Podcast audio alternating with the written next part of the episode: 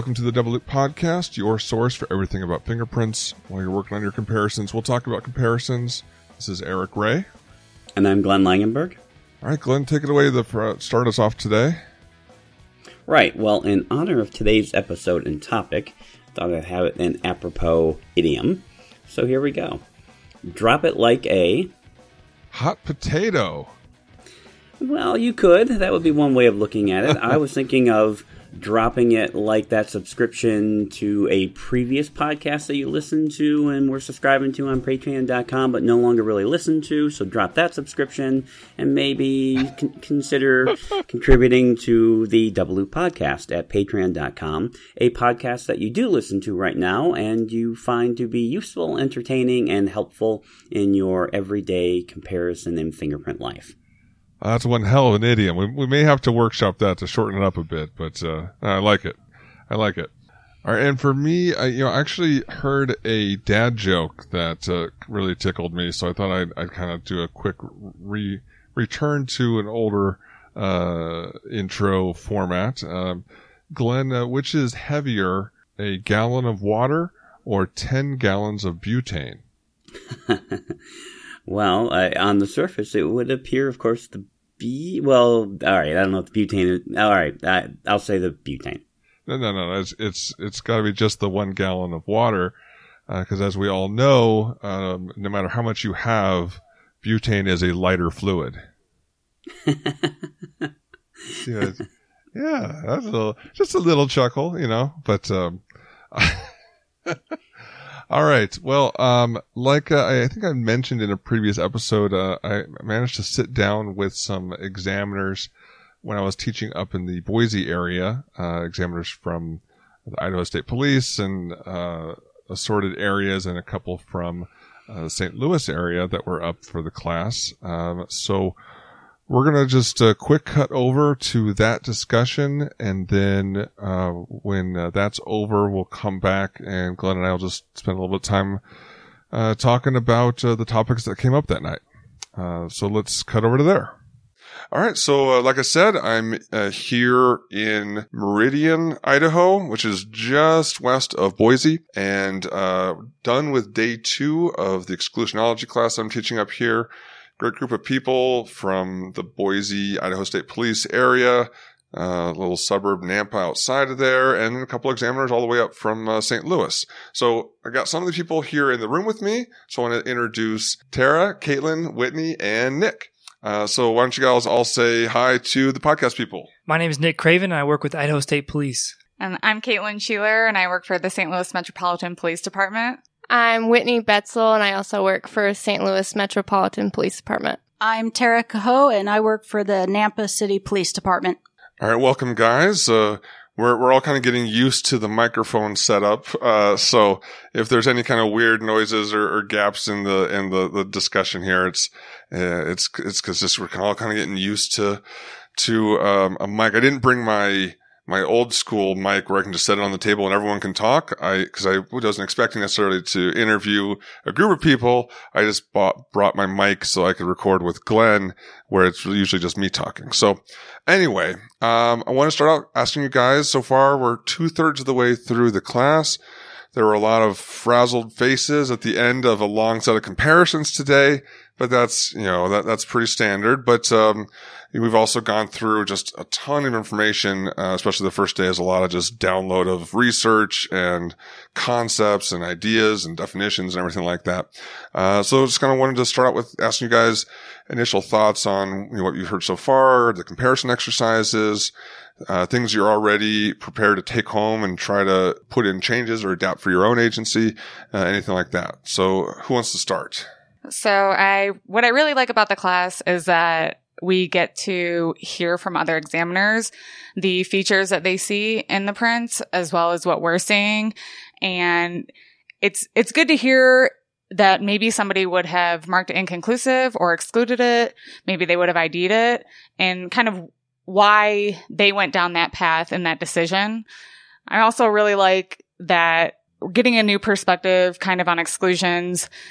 Uh, Eric talks a little bit about distortion and other features to look for besides just the minutia. And I think that really helps experienced as well as non-experienced examiners to really focus on maybe something else and um, a new way to explain maybe their decisions.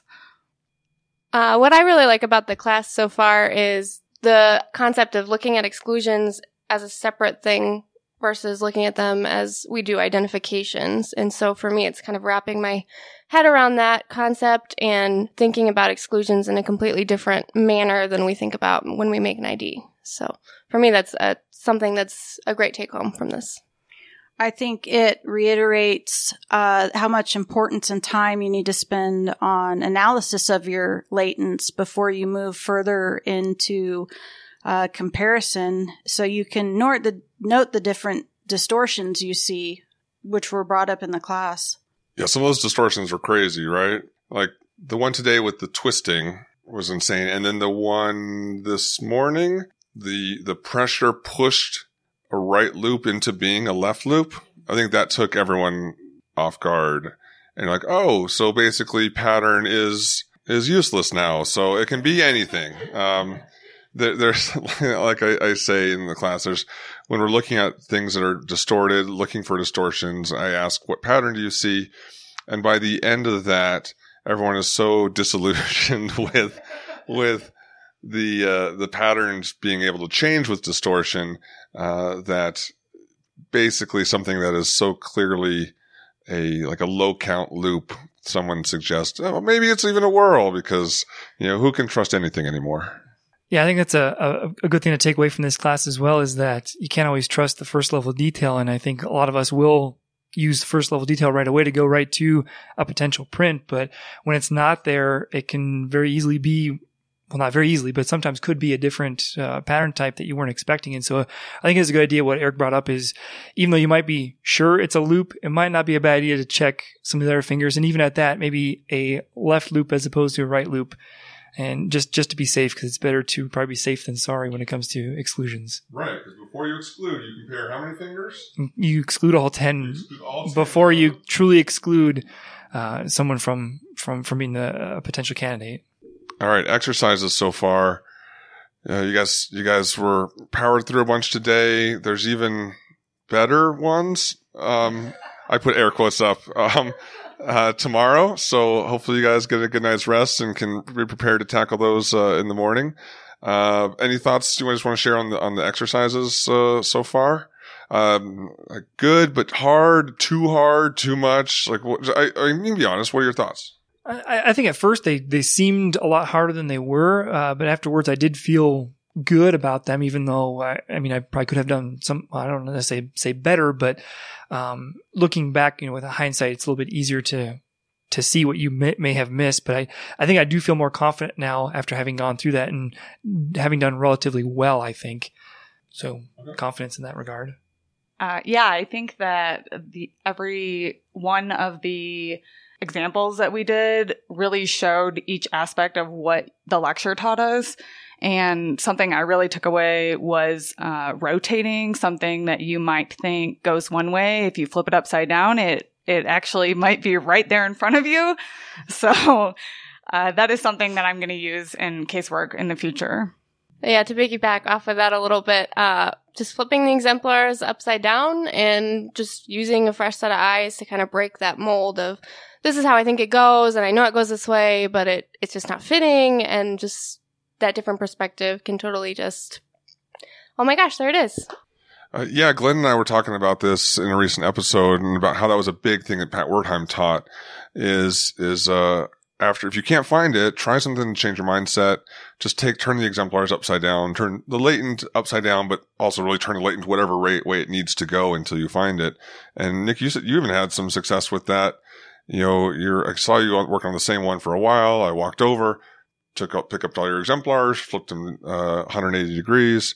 I was like, all right, go to town. And what, about five, a little bit, maybe a little more, five minutes later, you finally came across the one that uh, that was the match. And, and there you go. You had a, a, a free, a, a new enough view of the latent that you were able to spot it, while before your eyes may have just kept glancing over the same area where, where it could, where it could have been, but you weren't really recognizing that. But then with it upside down, you were just, because we know how it is. Looking at fingerprints upside down, or even just fingerprints upside down, seeing a fingerprint upside down feels weird. It makes that, you know, that your kind of neck bulge twitch because you're like, this is wrong. But um, that can sometimes help during comparisons. Yeah, I think just a, a fresh perspective or just looking at it from a different angle can really help. Because, yeah, I, I, I was looking at the same latent over and over. I, I rotated it three sixty and just kept looking in all the different areas and uh, all the areas I suspected it, and just nothing was happening. And Eric came over, flipped it. I went through about, I don't know, six or seven of the exemplars, and I saw an area that looked good. I, I rotated the latent to kind of match that area, and I found my target group within, you know, seconds of having rotated it right, and it just everything just popped in, and it was right there. I just had missed it. And tunnel vision is a big thing. You you got to watch your mindset when you're looking at something and you're thinking to yourself repeatedly, it's a couple bifurcations, or and you just get set, set in that mindset, and you're looking specifically for that when you're dealing with ridge endings, and you completely miss the features in that latent. All right, so last question here. So far, and again, we're not done yet, but so far, if there's one thing, if you were had the power and could take and uh, take anything back to your agency and make a single change to how your agency currently works, uh, what would that be? Again, not necessarily you're going to make the change. You know, this, I'm hoping, I mean, hope no one hears this as stepping on any toes, but just, you know, if, if you, uh, had, had the power to, uh, to take something away, what, uh, um, what aspect of the class do you think uh, that would be? Well, Eric, you are the one that told us that we should have a core and a delta to make an exclude, or I'm sorry, either or, uh, a core or a delta to exclude. And I think that even just doing the few examples that we have had, that it has been proven that it's a lot easier to exclude and make an actual exclusion decision Um, with one of those features. So I would like to take that back to my agency and maybe implement that. And hopefully it will help eliminate the erroneous exclusions that we have. Uh, so in our previous discussions, you guys have a lot of new people. You're really overall on average young experience level of uh, uh, examiners in your agency. And um, you were saying how a lot of, especially trainees, have these erroneous exclusions come up. And, uh, yeah, I think, well, first off, I think it, it, if you guys can ever go back and look at the erroneous exclusions from before and just kind of get a feel for how many of them had cores and deltas versus not, because uh, it's not going to be all of them. There's still erroneous exclusions that happen with cores and deltas. That's, that's just the way it is. It's just overall fewer, at least from the white box paper. Uh, but no, that'd be really cool. And, in my opinion, again, and I've been teaching this for a while, it's it's not that you can't necessarily do it. It's that the risk of error is much lower. So to reach accurate exclusion decisions, I think it's better to have a, a core or a delta uh, in the print. So uh, no, that's that's great. That's great. Thanks. Uh, anyone else have one uh, to add in? Uh, our agency actually only reports out inconclusive, exclusion, or identification. Um, we're more kind of like a one point five versus a shop one, shop two thing. More on the approach one side a little bit. Yeah, a little more on the approach one side. Um, so for us, I think it would be beneficial to maybe look at implementing the same source inconclusive versus the different source inconclusive decision. I think that generally, we have something that we're leaning towards when we report it out, but a lot of times it is for better exemplars too. So just having that option in our back pocket would be beneficial too. Uh, yeah. So the, uh, in the class this week, I'm having people uh, use those new O S A C terms, the support for same source, support for different source. Um, the support for different source is tough right now because the our thing, our discipline hasn't really coalesce onto what that means or when to use it. And I think part of it is also because as a whole field, we haven't necessarily decided on what an exclusion is. So now it's hard to then decide, well, what's almost an exclusion? So we kind of need to set one before we set the other. And then support for same source. Uh, my old agency and just even in regular casework, it's not like a very common everyday thing. Um, I, I think Uh, I would usually deploy that, I don't know, maybe once every other month. Um, sometimes less, sometimes more, depending on the case and whether you find one that meets that criteria. So, uh, in again, in my opinion, I think that one is is more reserved for more of those special cases where it's right on the line, uh, and and it's tough to decide between, eh, no, it's just not enough at all, or yeah, it's totally enough. There's only a few that fall in that in that middle ground, but they can be helpful information in some cases. You, you it's just it's hard to know, and I think. You guys were saying that you you put that in your notes. No, that was that was you guys. So in Idaho State Police, they will put that in their notes at this point that it's close but not enough to call an I D, and it doesn't necessarily come up for the detective or the prosecutor unless there's more discussion along those lines. Yeah, if we, we have a, a statement or a conclusion that we can say that it's inconclusive due to the latent. And when we do that, we need to say which finger. And a lot of times we might put, you know, seven, eight points are in common. There's some correspondence, but not enough to actually call an identification. And that won't get reported out. It'll just be reported out as inconclusive due to latent. But if the officer, investigator, whoever wanted to know that, they'd have to actually look at the notes and figure out what we're trying to say. So to me, it kind of feels like we actually are saying that there's some support for same source, but we're not officially saying that, I think. And then on the on the flip side of that, if we have one where there's no coron delta or it's the side of a finger or, you know, could be from a palm and we're not sure, we might still call it inconclusive to the latent if the exemplars are good. But that one might be more the, you know, support for, for different source because we either didn't find it or it's just not there, but we can't exclude because there's not anchor points, landmarks, whatever to actually effectively ex- exclude without the, the chance of being wrong. Yeah, and exactly. And that's part of the reason I think why it's so important is what, like this draft that O S A C has out is having this language ready for examiners, agencies to use. So there isn't any kind of confusion in the, from the customer's end as to like what side of things we're, we're on. Are we right in the middle or leaning one way or the other? And, um, hopefully this document goes through the draft process and the review process pretty quickly so it can be out and, and, uh, so agencies everywhere can have like, all right, this is, if you're, if you're, if you're trying to say this, say it this way. And then we're all doing it the same way and everyone can start getting used to a common language.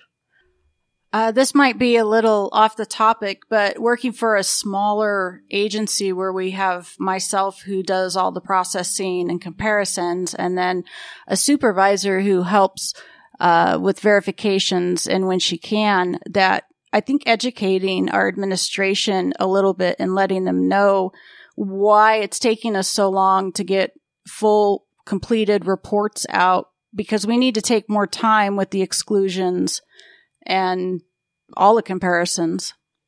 Uh, absolutely. I think that's a, a big thing is it's so rare, even in a big crime lab, for people higher up to be from the latent print unit. If you have that, you're really lucky because that's not the commonest of things. But um, even if you're a small agency where the crime lab is just a handful of people and you're not even doing the full services, you're only doing a couple things uh, for your agency and everything else goes up to the state or the county or whatever, having them, having the sworn staff understand why you're doing it, what you're doing, what you're trying to do, the importance of verification, of the reviews, of the reports, like all this stuff, procedures, all this stuff that goes into what a crime lab does. Yeah, it can be really tough. And, and how they, I mean, they seem to get it when it pertains to their officers and all the training and, and everything that has to go into what they're doing, use of force and, and tactics and all this stuff. Um, why certain things take a long time to do. Uh, but forensics, it's, it's just so seems removed from their world, uh, anymore that, uh, yeah, it can be really tough. And, and it, it's great that, uh, that your agency, I mean, I think part of it is just being, um, lucking out into having a class just down the road from, from your agency. Um, but I mean, you guys, it's, it's rare that you guys get sent out of state, right? Yeah. When it's, it does, it does come to town. Absolutely great to take advantage of it while it's here. So, I uh, would move, uh, change gears here a little bit from talking about the class to just talking about latent print topics in general. That was kind of a, a transition uh from, from Tara there of of of uh kind of about the class, but then about bigger things. Uh so we just got back from dinner at Sockeye, right? It was a nice little place uh here in in the Boise area with some sockeye salmon and and a nice beer selection and cheese curds and uh fingers finger steaks, um which are like little strips of steak that have been deep fr- breaded and deep fried. So yeah, um, I can get behind that. Um, it turned out pretty good, but we, we talked shop, you know, basically through most of there w- with some other distractions. Uh, um, but, uh, uh, the, the, my, my favorite restaurant game, uh, included, but, um, Uh, you know, we can kind of revisit some of those topics or bring up new ones, uh, uh, you know, whatever kind of, I don't know, concerns you guys have for the field, questions, confusion, or th- ideas you think we should totally move forward with, uh, just, you know, general latent print people talking latent print stuff. So, uh, where do you want to start? Tara? I am kind of curious. I'd like to know what software other agencies are using to process prints Uh, via the computer versus what their percentage is maybe just using the glass? Um, our agency actually mostly does under the glass comparisons. We can put things on screen. We use Photoshop, um, but generally it's just to blow them up so we can look at the features a little more clearly and, and do a side-by-side comparison that way, just to kind of confirm what we've been seeing under the glass. So most of our stuff is done under the glass. At the Idaho State Police, we primarily do things on, on screen. Uh, we use four A to store our images, and then when we're comparing them, we'll pull them into Photoshop and do the comparison that way. And I, I kind of prefer the on the screen versus, uh, on the glass, though I have had training in, in, in using the glass, but I like the screen option because it's easy to figure out where I'm at and I can always come back around. Or if I need to mark something like, well, it's a maybe point and I want to revisit it, or, or, you know, maybe something I'm not confident it's an actual point, I don't have to, you know, sit there and keep counting it or look for it in the in the known where I know exactly where it is on the on the screen. It's not as easy to get lost, I think. So I, I do prefer the screen to glass. Um, I would actually like to ask uh, for those agencies that do on-screen comparisons, how they deal with palm prints because they are larger. Uh, is that easier to not get lost in? Because for me, when I look at something on screen, I think it's easier to get lost looking at palms and um, not as much fingers. But so do you guys have an issue with that? I don't I don't think I have any problem searching or, or comparing uh, palms on the screen. I, I don't think there's anything. Are you talking about like searching wise or uh, searching? I don't feel like I have any problem. I feel like I can rotate things just fine and put things in the orientation that I want to. And, and like I said, just marking a point and kind of knowing kind of where I'm at. And then I have to like refine that. Or if I accidentally move my pointer and I got to figure out where I was and then find that on the, on the known. I mean, I just like this. It's right there and I know exactly where it is. And, and, um, like I said, and then rotate it and keep going that way, I guess. I actually, with palm prints, I like doing them with the glass because I feel it's easier to take the palm print and whip it around real quick and turn at different angles and just to follow kind of the ridge flow when I'm dealing with the palm print because there's so much information in it. Uh, so for me, um, right now with the uh, the company I'm working for right now, everything is on screen. There is literally like no paper in the office. So we don't even have that option. So, um Uh, everything's uh, on screen, and uh, well, you, you learn quick to adapt and to to go with it. Uh, with Photoshop, um, I, I've talked here and uh, about the class I teach and about some of the other stuff I've been working on in Photoshop to make that process easier. And I actually might show you guys here after we're done with the recording bit, kind of what I've been working on. Um, but uh, I, I've I find it just easy, like you said, to keep your place, to mark a bunch of points in the latent and then go on the hunt. Now, for palms, I think two things. First, if your screen's big enough, then you don't really get lost because you got, you can, you can have them both up there and see plenty of information. Um, but all, the other thing that's, that I like to do, um, or generally like to do when I have the option is to have the exemplars printed out and the latent on the screen. Now, a lot of people aren't used to that or haven't tried it or tried it a couple times and didn't like it.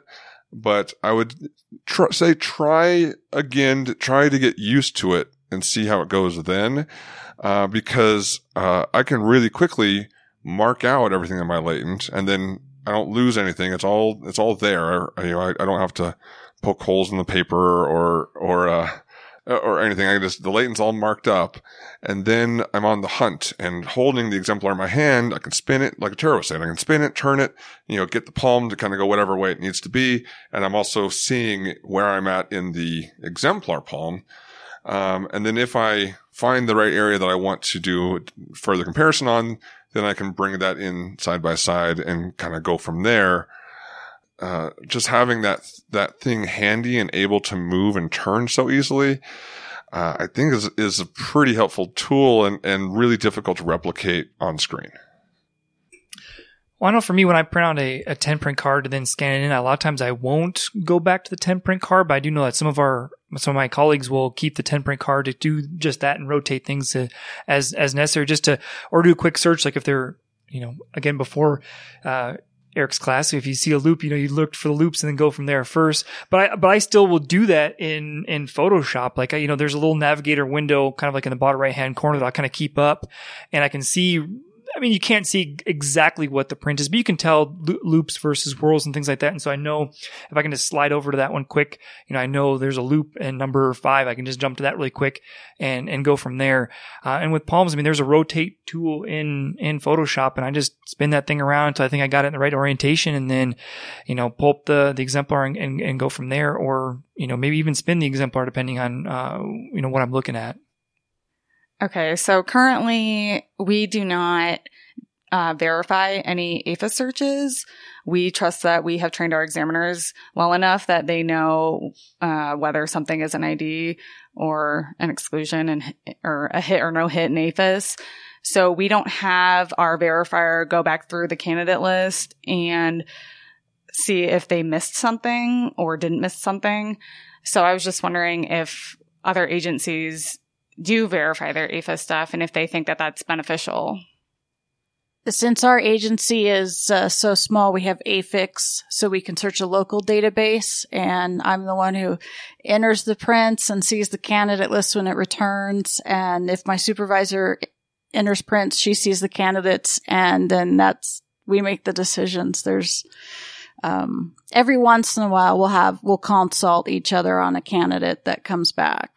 So, I, we don't have any verifying. Yeah, we won't uh, we won't go back and have a verifier look at the candidate list, but we do verify everything. So if someone does call a hit, that does get verified completely all the way through. Um, or if there's a situation, like there's been a few times where uh, someone's run AFIS and asked asked my opinion, that, you know, if, if they think it's good or not, and we'll do stuff like that. But no, no one comes back and looks the full candidate list. We did drop it down to fifteen. We were at thirty at one point. We chose to drop down to to fifteen, uh, cause we, we pulled our, our numbers for, well, we would search just Idaho first and then go WIN, the Western Identification Network. If it, and then, and then we'd go on to F B I after that. Um, but we got the list of, um, the hits from AFIS over, over a short period of time. I, I can't remember, uh, the, the time frame that was. And it, number one candidate was like ninety-six percent of the time. And then it would go from like two to three would be just a few percentage. And then it would just drop drastically after like eight. And then there was maybe one or two past like fifteen. Uh, and so we just determined that it's, you know, cost benefit type of a thing, that fifteen is the magic number. We can always request more if need be, uh, if we think we need to. Um, but we cut it off at, at fifteen.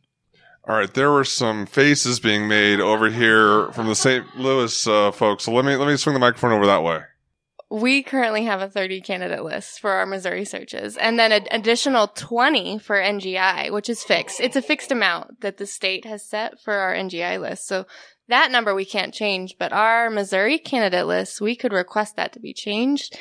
And I hope that we do, because it's quite large. So to touch on the number of candidates that we have, we do have thirty, but I will say that I have in multiple instances had the twentieth, the twenty-third candidate be the actual hit in AFIS. So I don't necessarily think that we should reduce the list. However, I also think it's very dependent on the features they're searching and how accurate they are. So it kind of just depends on who's inputting the print into the system. With our database being just A F I X, uh, we started with a fifteen candidate list, and we actually decreased it to ten for us because we, we are searching a smaller database. Uh, if those latents don't uh, hit on potential candidates, then we send them over to the state so the state can run them through the much bigger databases. All right, I'm going to blow your minds. So uh, a couple years ago, I was the the latent lead of the update that we got in Arizona. And part of that was, all right, let's figure out how many we should search for the candidates. But also, um, our reverses come back on a threshold basis. Let's review what the threshold should be. Years ago, uh, I mean, every agency in the state of Arizona was getting between fifty and three hundred reverse candidates a day, depending on how the size of the agency. Like, smaller agency will only get like fifty. The biggest agencies were getting like three hundred. Um, so, uh, running the numbers, having people look at like, uh, ten, fifteen, twenty, uh, candidates through the state agency and then the N G I. We don't have any local, uh, databases to search. Um, came back that on the cost-benefit ratio, first let me say, if you search thirty, you're eventually going to get a hit on number thirty. However, if you search fifty, you're eventually going to get a hit on number fifty. If you search two hundred, you will eventually get a hit on candidate number two hundred. So just saying, well, I've gotten a hit at that number before. Well, well, yeah, but that's true no matter what number you pick. You, you know, so you might as well go bigger, go, go for fifty, uh, candidates, um, cause you will get more hits with fifty than with thirty. However, you do a lot more work. And then is that all that work, worth, work worth it? Um, so we got down the strategy that I worked with Phoenix P D on, and from all our work seemed to work really well. Is, uh, first of all, our system would do an autocode, and had a, re- a pretty good autocode. So we would uh, hit the autocode button, don't even look at the latent, and just launch it for one candidate. And if it hit, hey, you're done. You didn't have to do any markup. You didn't have to figure out the pattern. You didn't have to do anything. It just, it just found it, because mo- ninety-six percent of the time for you guys, relatively high. It was the first candidate. And this is, again, auto-coding. So may, there may be some noise that's affecting it, but most of the hits came back with that, with auto-coding, first candidate. However, if that didn't hit, then we would wipe it clean, start fresh with a manual coding, search it again for five. And then with that same coding, since our system uh, allowed to launch straight into N G I without having to recode, use that same manual encoding, launch through N G I for another five. And, um, great success acknowledging, yep, there's some that we're going to miss, but it's not very many because of how good the matchers have gotten now. So imagine that. Imagine a world where most of the, like, um, oh, twenty, thirty percent of your searches, they hit without even have to do anything. You just autocode launch. And then the rest of them, only ten candidates total from the two databases. Um, but, and I'm pretty sure the F B I has even gone down. I'd have to double check, but I really do think it's now, now five, even when they're searching their own database, because they just found that after five, it's, it's really just almost nothing. Um, such a low chance that it's, it's not necessarily worth it for every case. Um, when such a low percentage are actually going to hit. Anyway, what what are you guys thinking? Is is, is five making you kind of clench and being too nervous? I, I don't remember what the percentages were specifically, but I, I believe after like five to seven, five to ten, somewhere in that ballpark, it it definitely was on the extremely low side. Like I I, I want to say it was like less than one percent of the time there was hits beyond uh, beyond five, or especially beyond ten. I bet, like I said, I don't remember the exact numbers off offhand. And I would say that this is based separately on every system. So your system may perform differently than the one that I was testing on. So the moral of the story here isn't just go down to five, but like test your system to see what it can do. Can it go down to five and still do really good results? All right, great. But if it can't and you have to only go down to ten, then okay, then you're only down to ten. Um, but I really think agencies overall don't test enough their AFIS system, or even the reverses. If you get just back dozens every hour, all right, let, let's let's take a look at our hit rate on reverses, and let's up that threshold a little bit, so we're not weeding through as much noise, and we maybe get our hit rate on reverses from one percent, maybe up to like, I don't know, three or four percent, um, because you're cutting out so much work and only losing just a couple of the I Ds. Yeah, I think that currently Missouri as a state is actually working on our threshold and changing it, uh, but I think it's based on agency, based on how many candidates you get back. So I think if we can make a decision overall to lower it or decide on a specific number of candidates that will be returned, I I just don't think people can get to that agreement of, because you always had the outlier of, oh, well, I hit on candidate thirty, and so we shouldn't ever change it. So I just think that people do need to do the research and get that out there to those people that are holding on the last thread, you know. So uh, we do, as a community, need to, you know, put in the time and the work and the effort to get those numbers and make a change. The the thing I always say to that person is, oh, you hit on thirty? Well, that means that there's hits that you're missing at like thirty-one. You you need to do forty candidates instead. And if they can agree, if you're they're like, oh, yeah, I think you're right, then you're like, then maybe let them try that for a while. Then, you know what? You're missing some more. There's some more hits down at fifty, because there are. There literally are. On a microscopic scale, there are hits sitting there at candidate number fifty. And but eventually you get to the point of, well, no, that's just ridiculous. It never happens that low. Well, it does happen sometimes, right? Well, yeah, but it's just such a low chance. Like, exactly. But it's also such a low chance at thirty and twenty-nine and twenty-eight. So let's let's find a point where it's becomes from insanely low to just kind of low, and maybe put the threshold somewhere on that part of the curve. Yeah, I absolutely agree. I think our thirty candidate list is a little excessive. Yeah, it, it, it you can get a hit down there, but it happens once every couple hundred cases. So does that really benefit us in the long run? I just like to say I feel really lucky now that I only have to look at ten, because when we had fifteen, it drove me nuts. Uh, that's awesome. And and let me tell you, when you get on to five, uh, it's even better. Um All right. Uh, what other questions do you guys uh, have for us to to throw around the uh, the the tiny and increasingly warm hotel room? I'd just like to revert back to uh, when we were talking about verifying AFIS hits, and I had mentioned that we don't verify. We do not verify AFIX candidates. Uh, we do verify all of our comparisons, though. All right, so if it's a if it's an I D, it gets verified, even if it came out of AFIS. Yes. Uh, yeah, yeah, most people understand uh, when when they say that. Um, so, well, let me ask you guys uh, a question then. So, there's been a lot of talk, a lot of work done, especially over the past you know, three, four, five years, on computer models that spit out some sort of number for an identification. I see some wrinkled foreheads and pursed lips here. Um, Um, there's the Army Crime Lab's version, F R stat.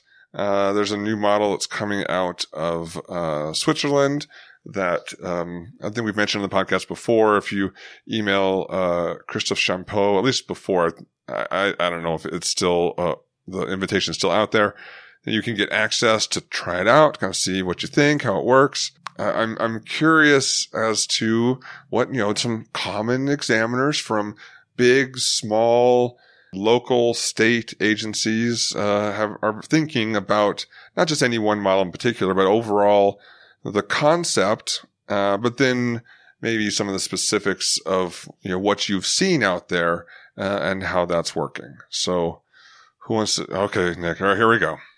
So I'm I'm actually not at all opposed to using any kind of uh, a model. Uh, in fact, we sent a couple of our examiners to the Army Crab Lab a couple years ago to uh, learn from Swafford and uh, those from the Crime Lab. And we actually got a copy of F R Stats in, in our lab facility. We have not yet validated it. Uh, we've had some discussions on it. And um, we we we go back and forth a little bit, um, and, and if, w- whether or not we're gonna we're gonna pull it on. I think when we when we do have some time, maybe in the near future here, we will consider it. I would like to see that going forward. I, th- I think it does add something to it. I like the fact that it is. It, if we were to use it, it would be after the I D has been called by both the the primary examiner and the verifier, and it's just a nice thing to add at the end. That's a number that says, well, hey, we've we've identified it. Well, then also in this model that shows that, you know, due to that score, it's ab- above what you would like to see. And it's a, from what I understand, it's a very conservative score. And, uh, I think it's just something that adds to, adds to it. Um, I think there are some people that are a little bit afraid because of the, the number and the stats behind stuff. And, and I think even myself, I'd like to do more, uh, on understanding that stuff. But I, I think, I think it's kind of an inevitability in the future. And so I think might as well get going with it beforehand until, you know, something comes down and now we're forced to learn it as opposed to preemptively attacking it, if you will. Yeah, being on the, the, the front of the wave instead of under the wave. Yeah. I think it's definitely something to learn about, look into, and start considering because uh, the world of latent examining is changing constantly. And you look at the other areas of forensics, and we've got a little bit of gray area when we do examinations and comparisons. And I, I think we should be able to maybe use that little bit of gray area to help maybe explain uh, some potential conclusions. And that's a good point to bring up as we're talking about the gray area, because everyone thinks about using these kinds of models or stats or numbers, whatever, to talk about how good the I D is. But the other half of that is using this on comparisons where you don't reach an I D. You just see some similarities, but it's not enough for an I D for you. But well, what would the model say? And can that, like we were talking about yesterday, the third part of Locar's tripartite rule, provide some support for uh, some sort of association, but not the full strength of an identification or or a higher score in a model? Does uh, Saint Louis have any uh, opinion on uh, this kind of stuff? Well, I'm not really a big math person, so I I do think that statistics are coming into our science and that we do need to accept it. But I also think that a lot, a lot of research really needs to go into it, and they really need to figure out what these numbers mean, because I think that they can be taken in the very wrong way and people can use them to essentially hurt our science merely because people don't understand. Statistics to a lot of people is just a lot of mumbo jumbo that they just don't understand. And so, I mean, I'm kind of one of those people where I, to me, statistics don't necessarily mean uh, what we would like them to say, just like you're saying with to give a percentage of how accurate something is, uh, especially because human error plays a lot into it. It is us making a decision that I think we need to do a lot more research into what other effects. I know that they have done some, but I think that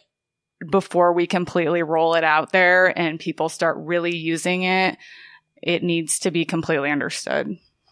I think I agree. There needs to be a whole lot of research, um, done. But on the other side of it, I think it would be interesting when you have, yes, we know fingerprints are unique, but when you have that cluster of minutia that is very rare, if you can give that a little extra credit than a regular delta or some ridge endings from the bottom of a loop, that could help conclusions also.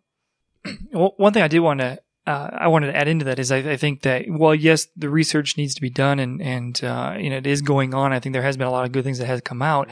It's going to be ever changing. And so I think that, I think even, I think even Henry Swafford said it himself that, you know, he's got the F R stats right now, but he's expecting something to come from it, you know, something better to come down the road. And I think, you know, when is it ever going to be to the point where it is the best? You know, we need to maybe start from somewhere and then see how it works and, and, and go from there. And I, I kind of look at it as like with, with sports too. There's a lot of sports analytics out there. And, you know, you have some people that are for sports analytics and some people for not sports analytics. But I think I like the fact that you can kind of combine them with the, the, the human element with it, as well as the, the statistic, the statistical, the statistical part of it and, and find that happy medium. But I think, you know, we're always going to be trying to improve and, and you got to start somewhere. And so maybe, maybe now is the time to, start getting into that a little bit more.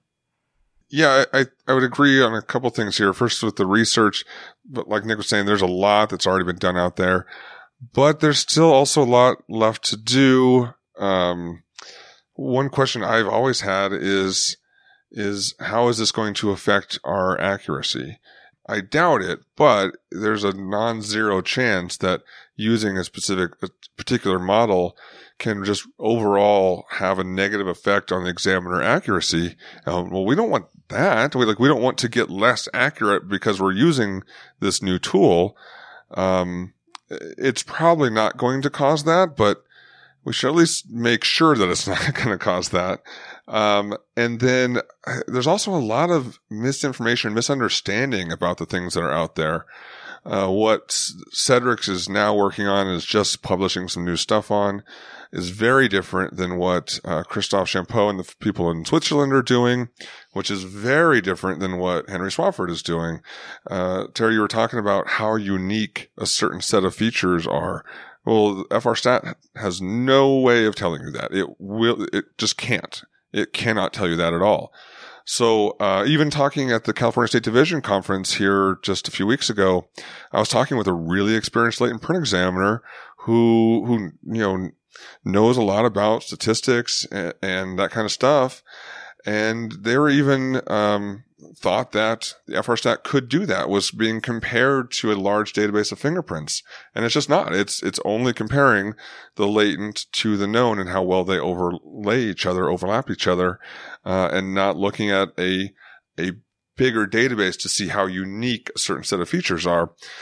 So, um, there's still a lot of training that needs to be done of the field as to what these things can do and what they can't do, uh, because there, there does seem to be a lot of misunderstanding, uh, about, uh, their capabilities. You kind of touched on it a little bit with F R stat being a tool that we can use. And that's the key word, is keeping that in, in your mind that this is a tool and it's not necessarily going to change people's answers or, or you sway their confidence or things like that, or use it as a crutch, because it's a it's a tool that you should be using, but you shouldn't be solely dependent on on that for making identifications or associations for things. All right, thank you guys so much for sitting down and talking. I appreciate you the you talking about the class and saying positive stuff about that, um, and then also you know just chatting about fingerprint stuff, you know, in a an air conditioned hotel room in in Meridian, Idaho.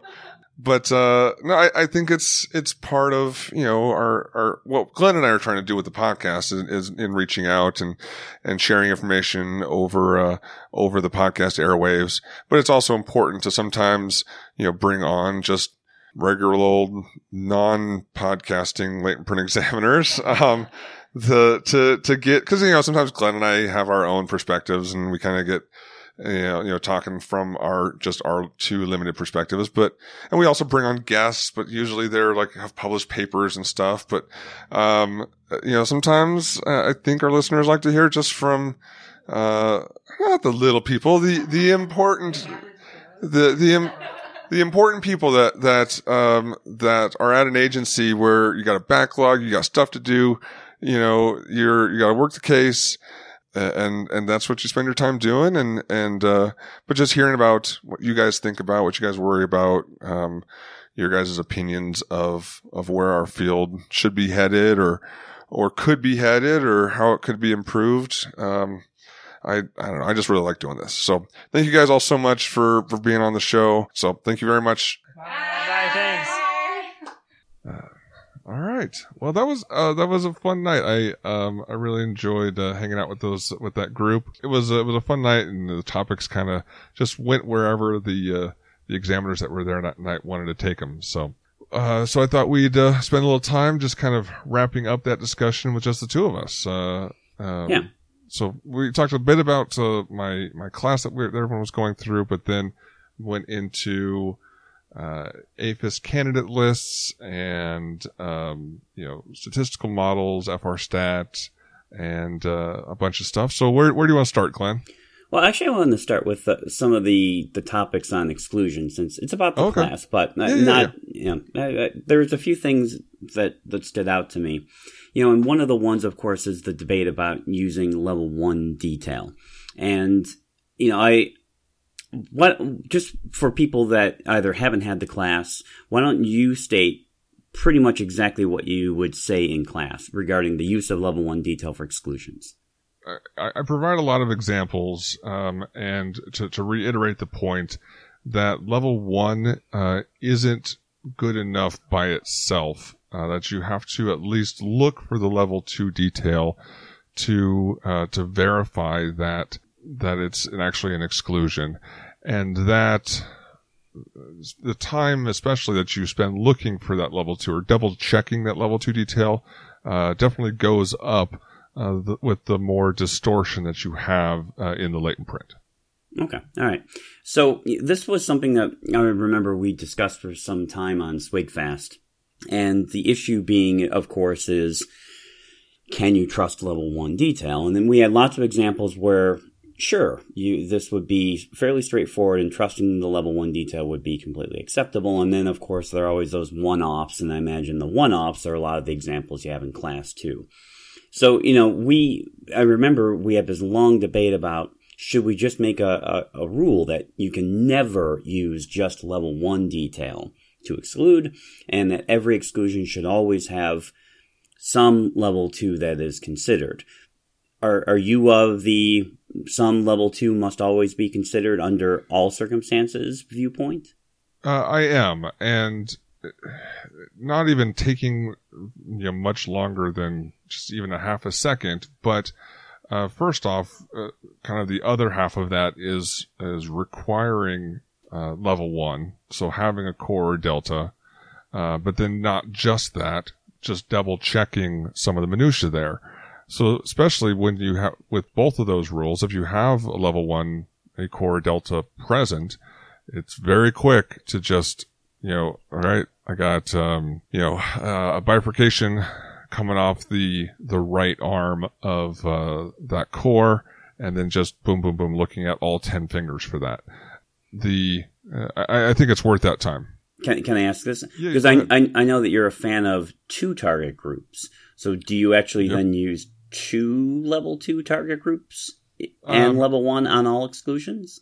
I think that is a, a best practice to get in the habit of, um, in the circumstances of, uh, you know, when you're dealing with a, a, a bullseye whirl and then the suspect has ten arches, you've, uh, you've marked out your, your target group that you're going to be searching for. And then, uh, I mean, it's very easy to, you know, to rule that out. If an examiner is in the habit of looking for the two target groups to rule out each finger as you go through all ten, uh, they're just in general less likely to miss identifications rather than if they get into the habit of, oh, this is the wrong pattern, I'm just going to skip these fingers. For me, it's more about the habit uh, than about the specifics of, of, you know, this comparison is super obvious versus this one that's not. Does that, does that make sense? No, it, it, as you explained it, it, it does. I mean, I, I, I, I agree with what SwigFast ultimately happened to decide, which is it's always a risk. I mean, if you, if you use just the level one detail and you think it's relatively clear, you don't need the level two. It, but there is a, a risk that you're willing to accept, a, a risk of potential error. And and we'll get into this in a minute. I mean, there's no doubt that as distortion creeps in, the use of level one detail is is going to contribute to erroneous exclusions. But when you have, you know, clear, let's say, rolled fingers or, or clear, undistorted latents where you've got a large amount of information that appears to be relatively unclear, other than a few one-offs, generally it seems okay to rely on that. But I mean, yes, I mean, I have probably some of the same types of examples that you have. Left slant loops looking right like right slant loops or skin that's, damage. That's one of the big ones. I think the the whorl to arch right differences you can um I don't want to come fully off of my my uh, harsh, you know, stance, but The um, risk is less. The risk is less, and you can, um, you know, zip it. But I still think it's important to to go slow enough that you're actually looking at some feature on each finger that you go through. Now, uh, jumping between um, left and right loops, I would I, I look I would slow way down and look at each finger, because um, there are surprising examples out there where the the distortion is very subtle in yeah. the latent uh, that flips a left to a right loop. Yeah. Yep. No, I I, I agree, and have some of those examples too. It, it's it's very surprising, but you know, ha- like you said, making a, a whorl look like an arch, unless there's skin damage or or such. I haven't seen those sorts of things. Exactly. And um, if there's any kind of distortion where there's any kind of a overlay or, you know, double tap or any kind of indication of anything like that, then absolutely now it's time to look at each finger, because yeah. uh, those kinds of distortions can absolutely change the pattern uh, from even from a, a whorl to, a, uh, to an arch. Yeah. Okay. Well, I mean, I, I, I guess I take a more I, I take a, a position similar to SwigFast, that recognize when it's risky to rely on level one detail. And and again, I'll just just to reiterate, I think it's more uh, uh, the best habit to be in uh, in uh, especially if you've if you've seen an issue with that. Um, Yeah. Where, um, you know, you've, you've been caught, um, missing an I D here or there, uh, in verification. Yeah. Um, and you're like, oh, geez, I, I feel like I need to slow down, and so I don't make this mistake. Then get into the habit of looking at all ten fingers, because it's really easy, especially on big cases with lots of people, and you're trying to just zip through a lot of comparisons, where you start skipping fingers. And if you find yourself doing that, I would, I would, uh, go a little, a little bit overboard the other way of uh, getting into that good habit of looking at, at each finger, at minutiae in each uh, finger on the temperate card, to make sure that um, you build that habit, and then maybe uh, you know back off a bit uh, once you feel more comfortable that you've built up that good habit. Yeah, and I, and I like that explanation. Like you said, it's about habit building and practice building. That That makes sense. All right. So one of the, the other things related to that, of course, is the requirement. And I'm going to call it the requirement of having a core or delta before excluding. That's a tough one for me. I mean, you know, I, I'm not sure how much we've discussed before. Uh, I like that you brought it back to some of the white box paper, which I I, I thought we could talk about in a moment. Yeah. I, the, but, the data is out there now. You know, I, like I, I tell you say in the class, it's, It's been kind of, you know, good that, that, you know, cause I started saying this before there was actually data to support it. And then the data came out to support it. So it's like, yay, that's, I guess, good. Um, but I, I think increasingly there is data to support that, um, that requirement. Yeah. All right. So just, just so the audience knows, and it, obviously it was discussed in, in, in there a little bit, the idea that in order to exclude, one must have a core or a delta. Otherwise, you have some sort of inconclusive, perhaps inconclusive support for same source. That was discussed a little bit in the episode. Did you mean support for different source? Yeah. Or some sort of this latent is not excludable. Y- yeah. So uh, th- there's, I would say there's a couple of exceptions besides just the core or delta.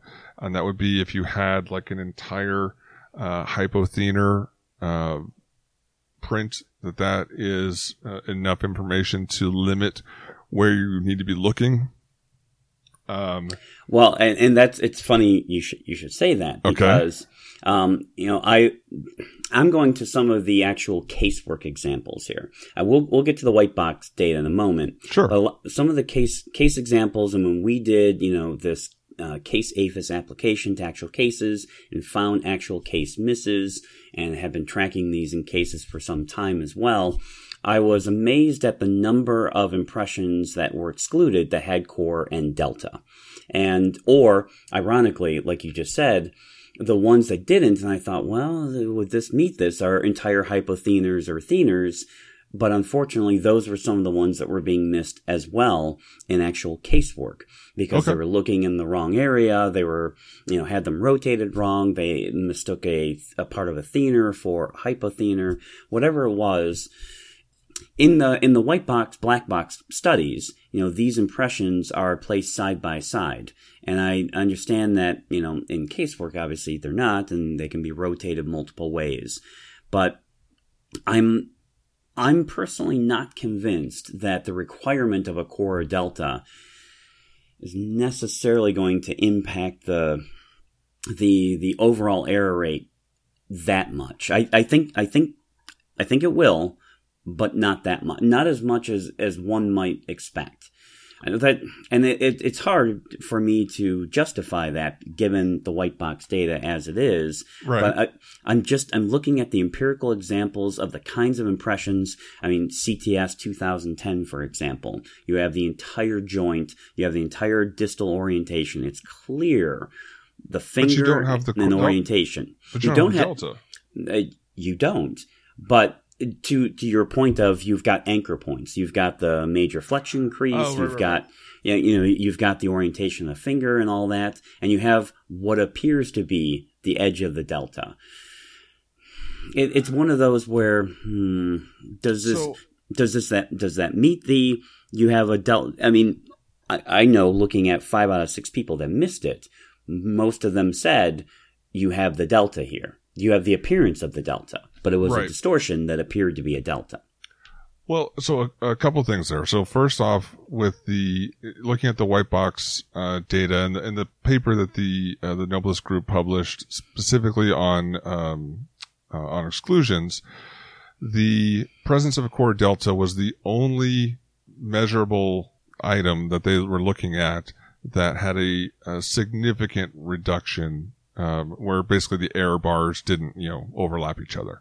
There were other things like um, um, quality. Number, quality and number of minutia that had a, a trend, but still, even then, still the error bars, you know, would touch. So, and even there, you didn't eliminate erroneous exclusions. It only right. dropped it from. Oh, geez, I don't have it in front of me, but I think without a core delta, it was like eight or nine percent, and with a core delta, it was like three. Um, so uh, you know that's still a, especially compared to bad I Ds, a really high number, but there is a significant drop from having that core delta, um, and even just in dealing with uh, you know, the erroneous exclusion that I made um, a, about a year and a half ago had both a core and a delta. Um, and, uh, all the other ones when I was working for Arizona, even the, they had that requirement, but it didn't eliminate the, uh, the errors.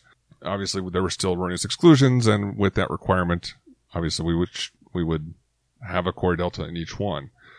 Uh, but it goes beyond just that paper. There's the, uh, Nukin, you know, U C, uh, I can't remember the main author on that one. Keller. That, uh, you know, in their study, the presence of a core delta was the main controlling influence. Now, there were definitely limitations to that study, but, uh, that affected error rate and uh, perceived difficulty and comparison time, uh, you know, all these things. Uh, and I think just, and that was followed up with another one that had a, a similar kind of finding. But, um, I think just overall, just, you know, in looking at just how long it takes to do a comparison, there's, there's just that instant.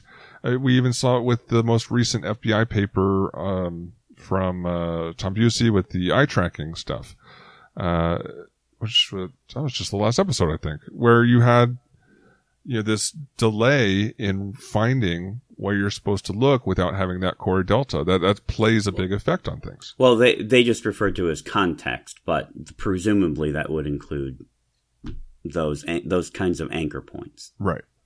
Yeah. So the um it, going in the class though, one the other thing I think there's another thing at play, a really big important thing that comes into play that especially was at play in that twenty ten C T S test, and that is your target group being not what you expected.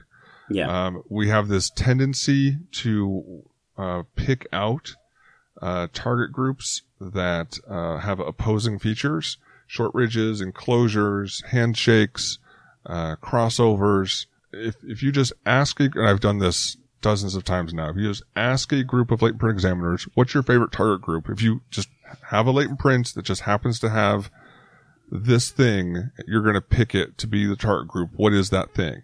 And they will list off those exact features uh, every sure. single time.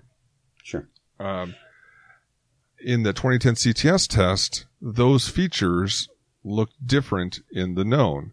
The short ridge looked like a um, uh, like a Z or an S. Um, the uh, handshake, you know, looked like um, opposing bifurcations instead. It was a whole bunch of features where it just so happened that the feature you would that examiners would pick out as their choice of what to look for looked different in the known.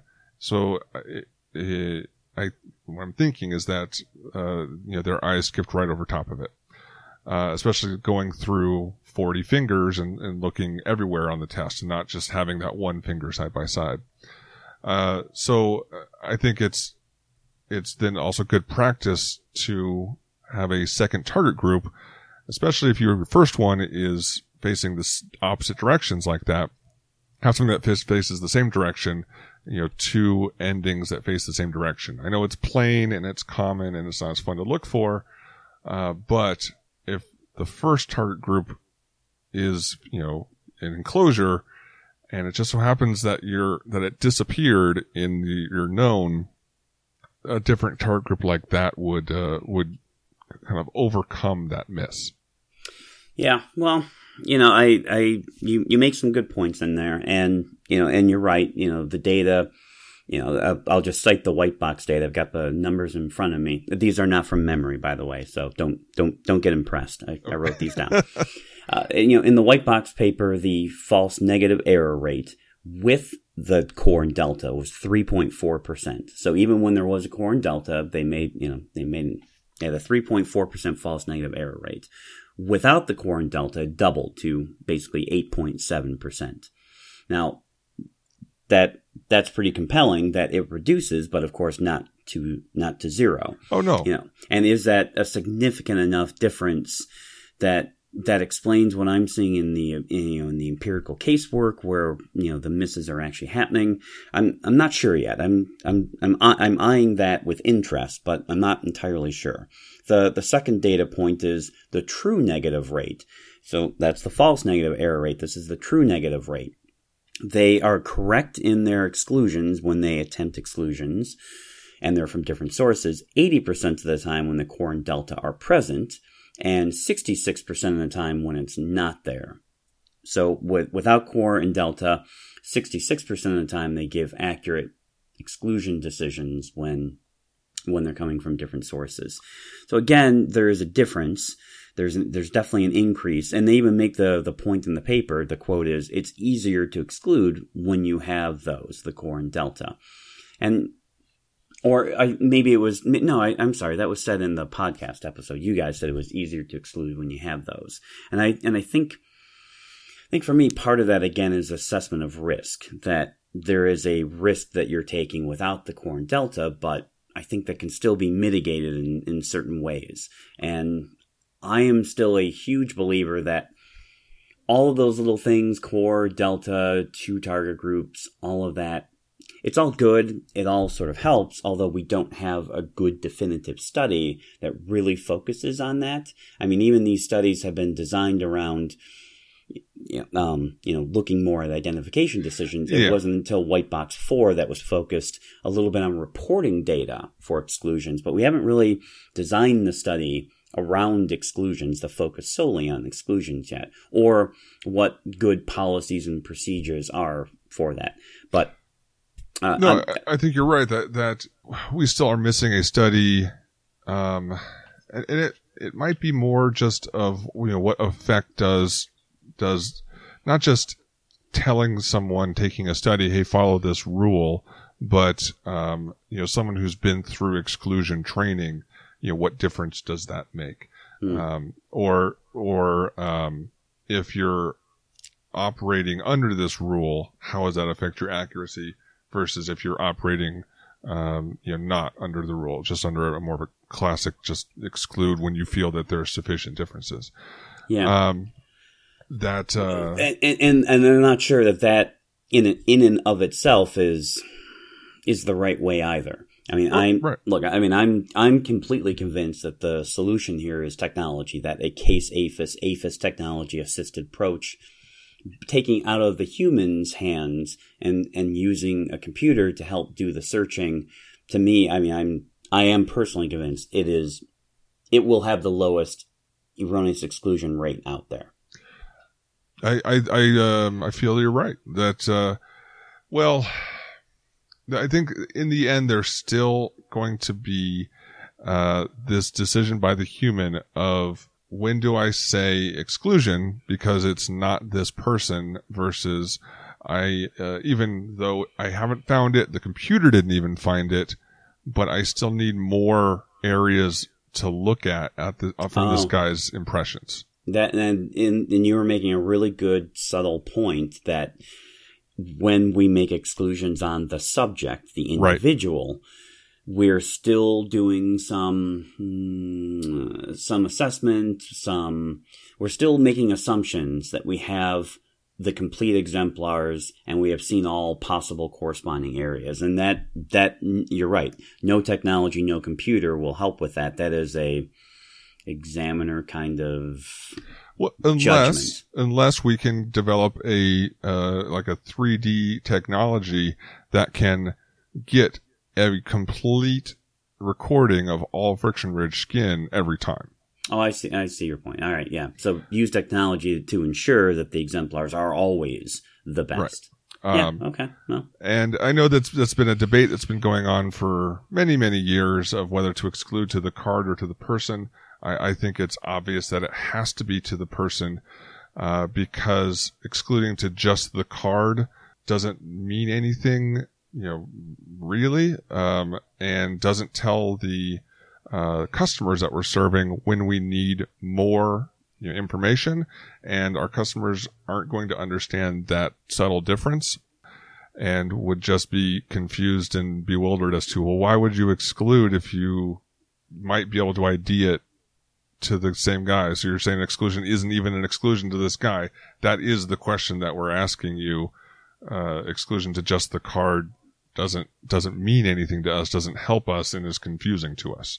So no, I, I'm, I'm with you on that for sure. Um, that, I, that debate does exist, although in defense of the other side, I'm not on the other side, but right. I think they, the one point that they often make is yes, but when it comes to toe prints and footprints, you, the other side, our side, yep. is not always declaring, oh, by the way, up front, I made an assessment that this could not be a toe print. I could have been wrong about that assessment. It's possible from time to time examiners fail to recognize toe or plantar impressions and have not even considered that as a potential source. So the exclusion could be wrong to the subject, because right. I made this assumption up front. That disclaimer is not communicated to the client either.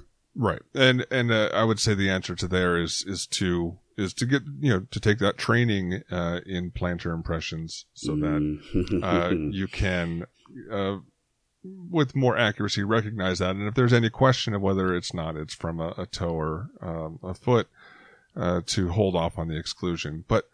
I mean, toes do look different than thumbs and, and fingers, and yeah, uh, yeah, yeah. For the true. most part, um, I mean, obviously, there's lots of exceptions, and if you get small enough, then you know maybe not. But in general, uh, they're morphologically quite different.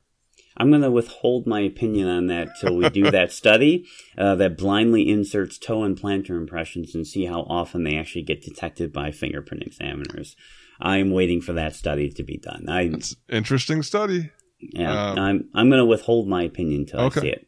Okay. But I don't know if you've – you probably haven't seen any of my more recent reports, but that disclaimer about the toe print, I uh, now actually have in my report. Okay. Okay. That's I, that's uh you know I think that's worth putting in there. That, that absolutely is. Um, it's not too common to see it, um, to see the toe impression, especially up in maybe Minnesota. Maybe not. Any more common down in Florida, but uh, All right, let's move on to uh, to uh, no, we've spent enough time on exclusions. Uh, well, let's move on to uh, next uh, next area. Yeah, and, and I just I, as we move on, I just want to say I thought it was a really good discussion, and I liked all the different points that you guys had about that, and I, I thought it was uh, very interesting to listen to. Well, thank you. Um, well, we're you know going to be up in uh, Minnesota area uh, come early next year. Um, I, I know you usually just get enough points off teaching, but uh, if you ever want to sit in on a on a class, uh, I'd be I'd be glad to have you. You um, know what, me me personally? Yeah, you personally. Um, uh, I know well, that might be fun. Yeah, I you know. Anyway, um, all right. So what's next? Yeah, yeah, what's next? All right. So the, one of the discussions about the candidate list, how far down the candidate candidate lists to go, and I thought you you you I, I agreed with all your points. It really is about risk. At what point, you know, is, this is, is it, the juice not worth the squeeze? Right, right. At what point has the risk dropped? And And although, you know, we were just talking about risk with respect to exclusions, it's it's the same thing here. At what point can you stop looking, knowing that every now and then, maybe one in ten thousand, you know, there may be one at fifty, but that one gets missed. And I, and I thought you, you, you discussed that really nicely. I would add one thing to that uh, discussion. And your sure. point was... Your the agency should basically understand their system, do some tests on their system, track data, how often, you know, these either reverse hits or forward hits are are hitting and at what candidate, you know, positions and maybe even scores. I, I think that sort of data can be helpful for making those sorts of decisions. There was a study out of Lausanne. Unfortunately, it was not published in the general papers. I In fact, I, if I recall, I think it may even be in French. I was going to say, is it in French? Yeah, unfortunately, I, I think it is. But Christoph did a, an English presentation, I think, of it some years ago. But okay. uh, it, it's by, um, and I'm calling him out because uh, he was actually in a class I taught very recently over in Switzerland. His name is uh, Stéphane Brodard. And he uh, did some research that basically demonstrated, and it makes sense as soon as I say it, that the... The number of candidates you need to look at are basically tied into and proportional to the number of minutia that you're searching. So if your latent print has thirty minutia, you know, in your search, you don't need to go past the first candidate. I mean, it'll it'll ninety-nine point nine percent of the time it'll be the top candidate. Right. But if your latent print has eight to ten minutia, then your candidate list should effectively be extended a little bit. And of course, the fewer minutia uh, that you have or the discriminability of that minutia, that is what impacts the number of candidates that you should effectively look at because it's all about competition. At some point, when you're competing against potentially other similar arrangements, minutia, then depending on the fit, the match, the algorithms, then your candidate begins to drop down in in in, in the arrangement. So as an examiner, if you're sitting in a terminal, you should look at not only the number of minutia, but of course, do some internal assessment. Am I am I in a delta region? Am I along type lines or ridge endings come out, coming out of cores? Or, or are my minutia, and a large number of them, distributed across a very large area of the fingerprint? Then you would need to only look at fewer candidates. So it's highly dependent on the minutia of their arrangements and, not surprising, their spec- overall specificity, which increases with, of course, number of minutia. And that, when you know, when I read it, I went, "Yep, this is it. This this makes complete sense." It's dynamic, like everything else, in right? This, in this field, it depends on these things. But as long as we consider them, you could create some general rules or some general internal, you know, metrics. But he, I, if if I recall, he actually had pretty good formula for how to calculate exactly how many people you should be looking at based on the number of minutia that you were looking at, the av- you know, the average configuration specificity. Well, I think that's when an agency, when they upgrade, or even if they're they're in a certain policy now and are looking to change, they should, you know, gather all the data that they, they have had for the past few years and take a look at that. And that'd be a great thing to then to also see if they can extract from all the information that they currently have is, yeah, this is where we had hits, but how many minutia did we have, uh, right. you know, matching up for all these hits that were lower down on the, uh, on the score. I would throw one caveat into that that just kind of popped in my head. what I would kind of make a slight adjustment is it's not necessarily the number of minutia that you're searching, but the number of minutia that the system finds corresponding is yeah. is is going to be how it, it how many you need to go down, and you don't necessarily know that going in. So, I mean, yeah, theoretically, if you've got thirty points, it's centered on the on the fingerprint um, fingerprint. Then you can be pretty confident that most that your matching card, since most cards have the center of a finger, your matching card in the database is going to have that information. Sure. But once you get towards the edge, you have less confidence that all thirty points are going to be represented in the uh, in the matching ten print record. Um, so. Yeah, you're, you're totally right about that, and that's why I seem to remember. I have to go back and read it, but sure. I thought, I yeah, that's why I thought some of the minutia were based on, of course, the zones that they're in, their you know the areas that these minutia are being plotted. And and like you you said, you're right. If you've got the delta, then then you know that's going to, you you kind of tend to want to look at more candidates than if you have a different area of the print. But um, no, it, it totally makes sense as an overall concept, and uh, um, I think that should be part of what. You know, agencies test for or look at in their data. I, I well, I, how, uh, how how about this? How about something AFIS vendors could do? Why not absolutely. AFIS vendors have dynamic list? You know, it will suggest the number to look at in the list based on the number of minutia where you've plotted them. And now I'm really shooting for the moon here.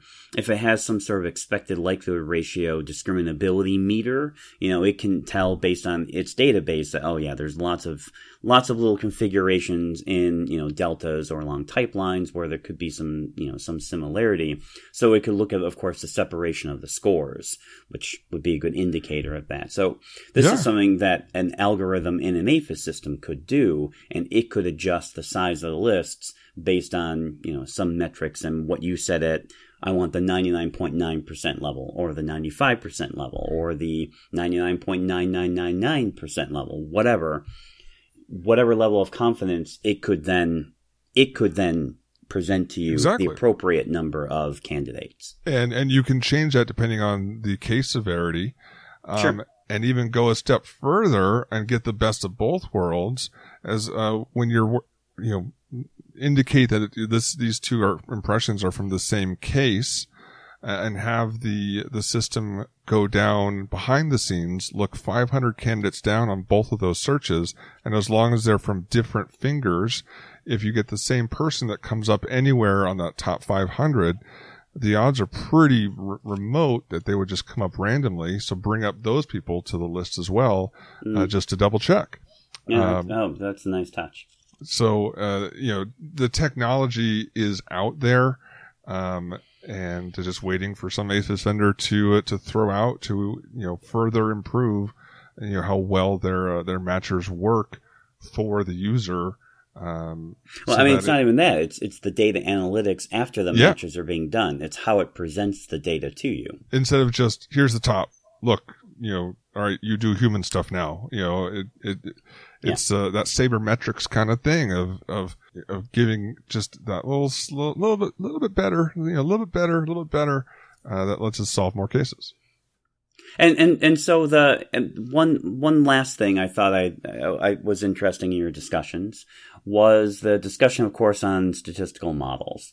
And, you know, I, you know, I've been listening to people discuss models for years and their reactions to it, you know, as either a fly on the wall or as an instructor or, you know, in, in some various capacity. So the the one comment that I've heard over the years, and man, I've been hearing it and hearing it, is the, well, before we implement these, a whole lot of research has to be done on these. And you jumped in and went, well, yeah, some people have been actually researching this for a long time.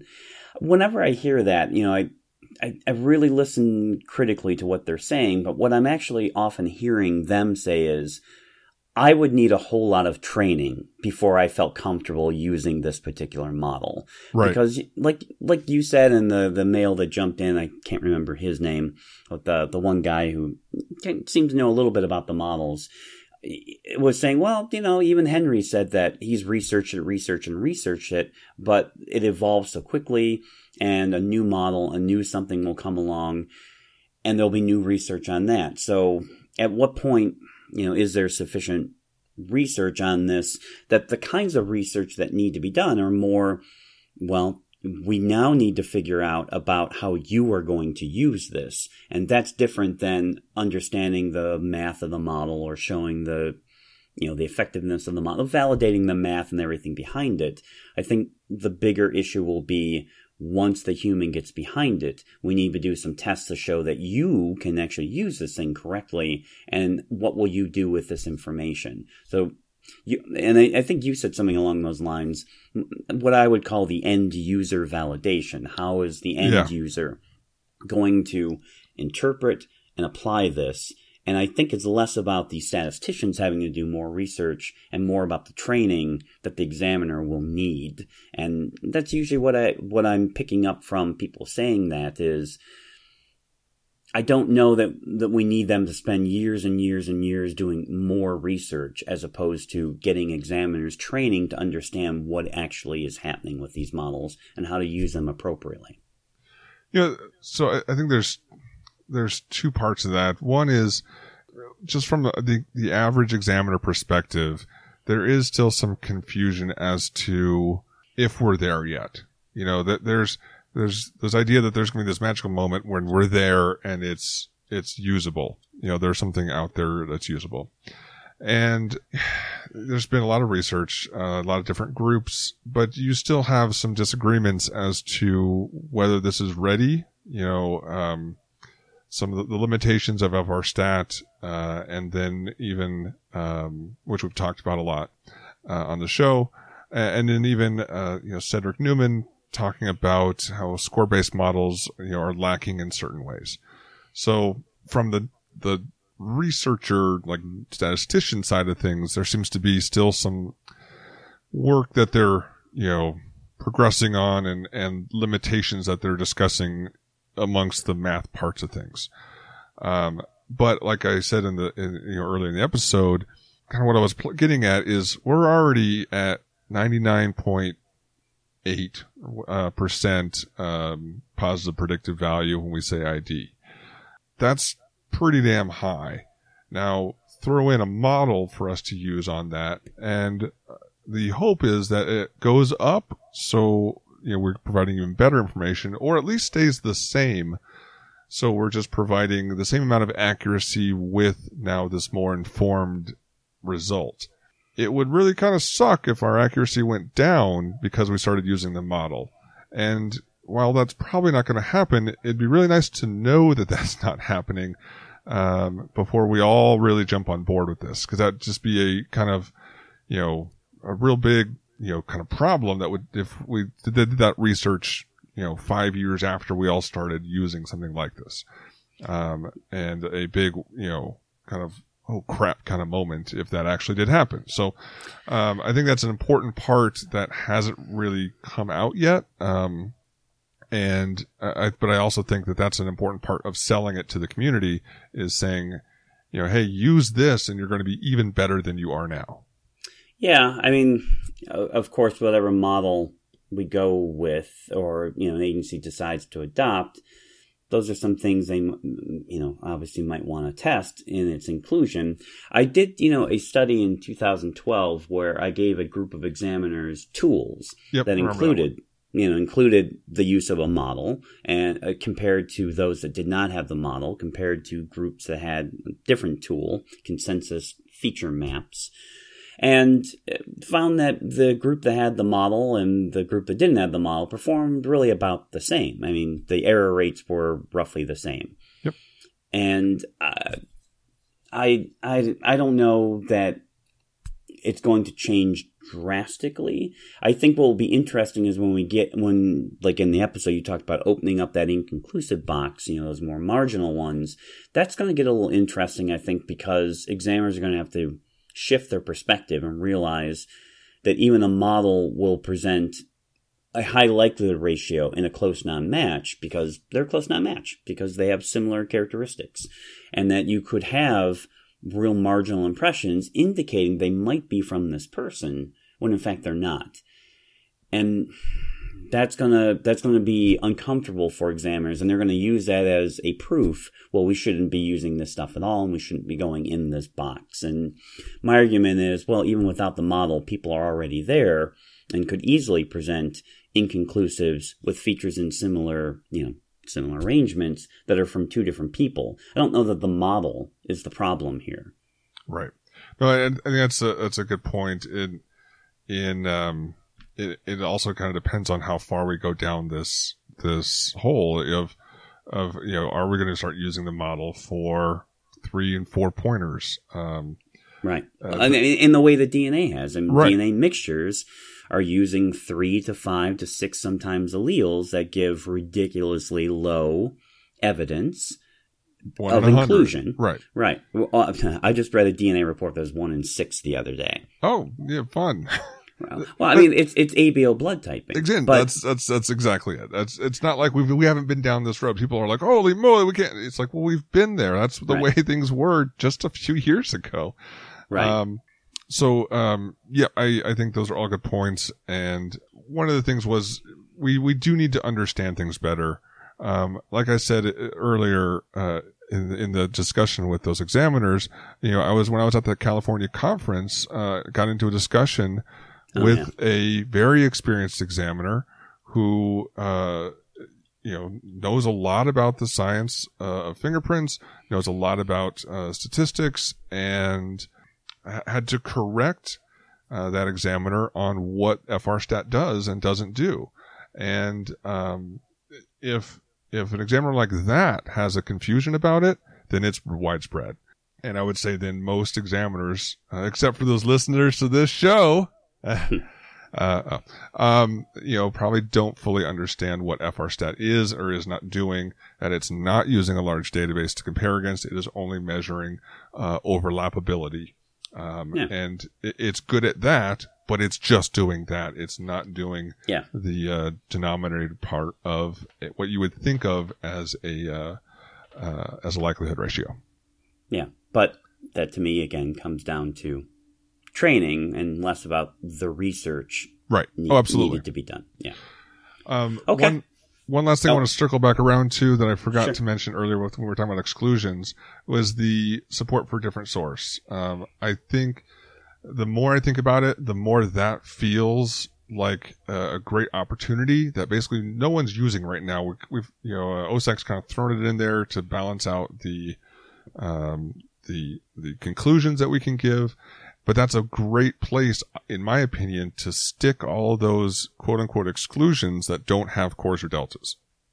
I I might be behind that. I'm I might be able to get behind that. And uh, you know, upcoming episode we were going to discuss these uh, these conclusions. Right. So yeah, stay tuned. I think we'll dig into that. Yeah, I, I think that's that's a perfect solution for um, giving the information of not him, but not going all the way.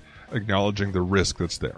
So with that, um, the, uh, thank you guys for listening, um, and uh, head to our website, double loop podcast dot com. We've been talking with some people about maybe getting some podcast merch out there, so just keep your ears open. We'll we'll uh, we'll give you updates as things develop. Uh, follow us right in at, time for Christmas. Yeah, uh, at Double Loop Pod. Follow us on Twitter. Eric at ray forensics dot com, Glenn at elite forensic services dot com.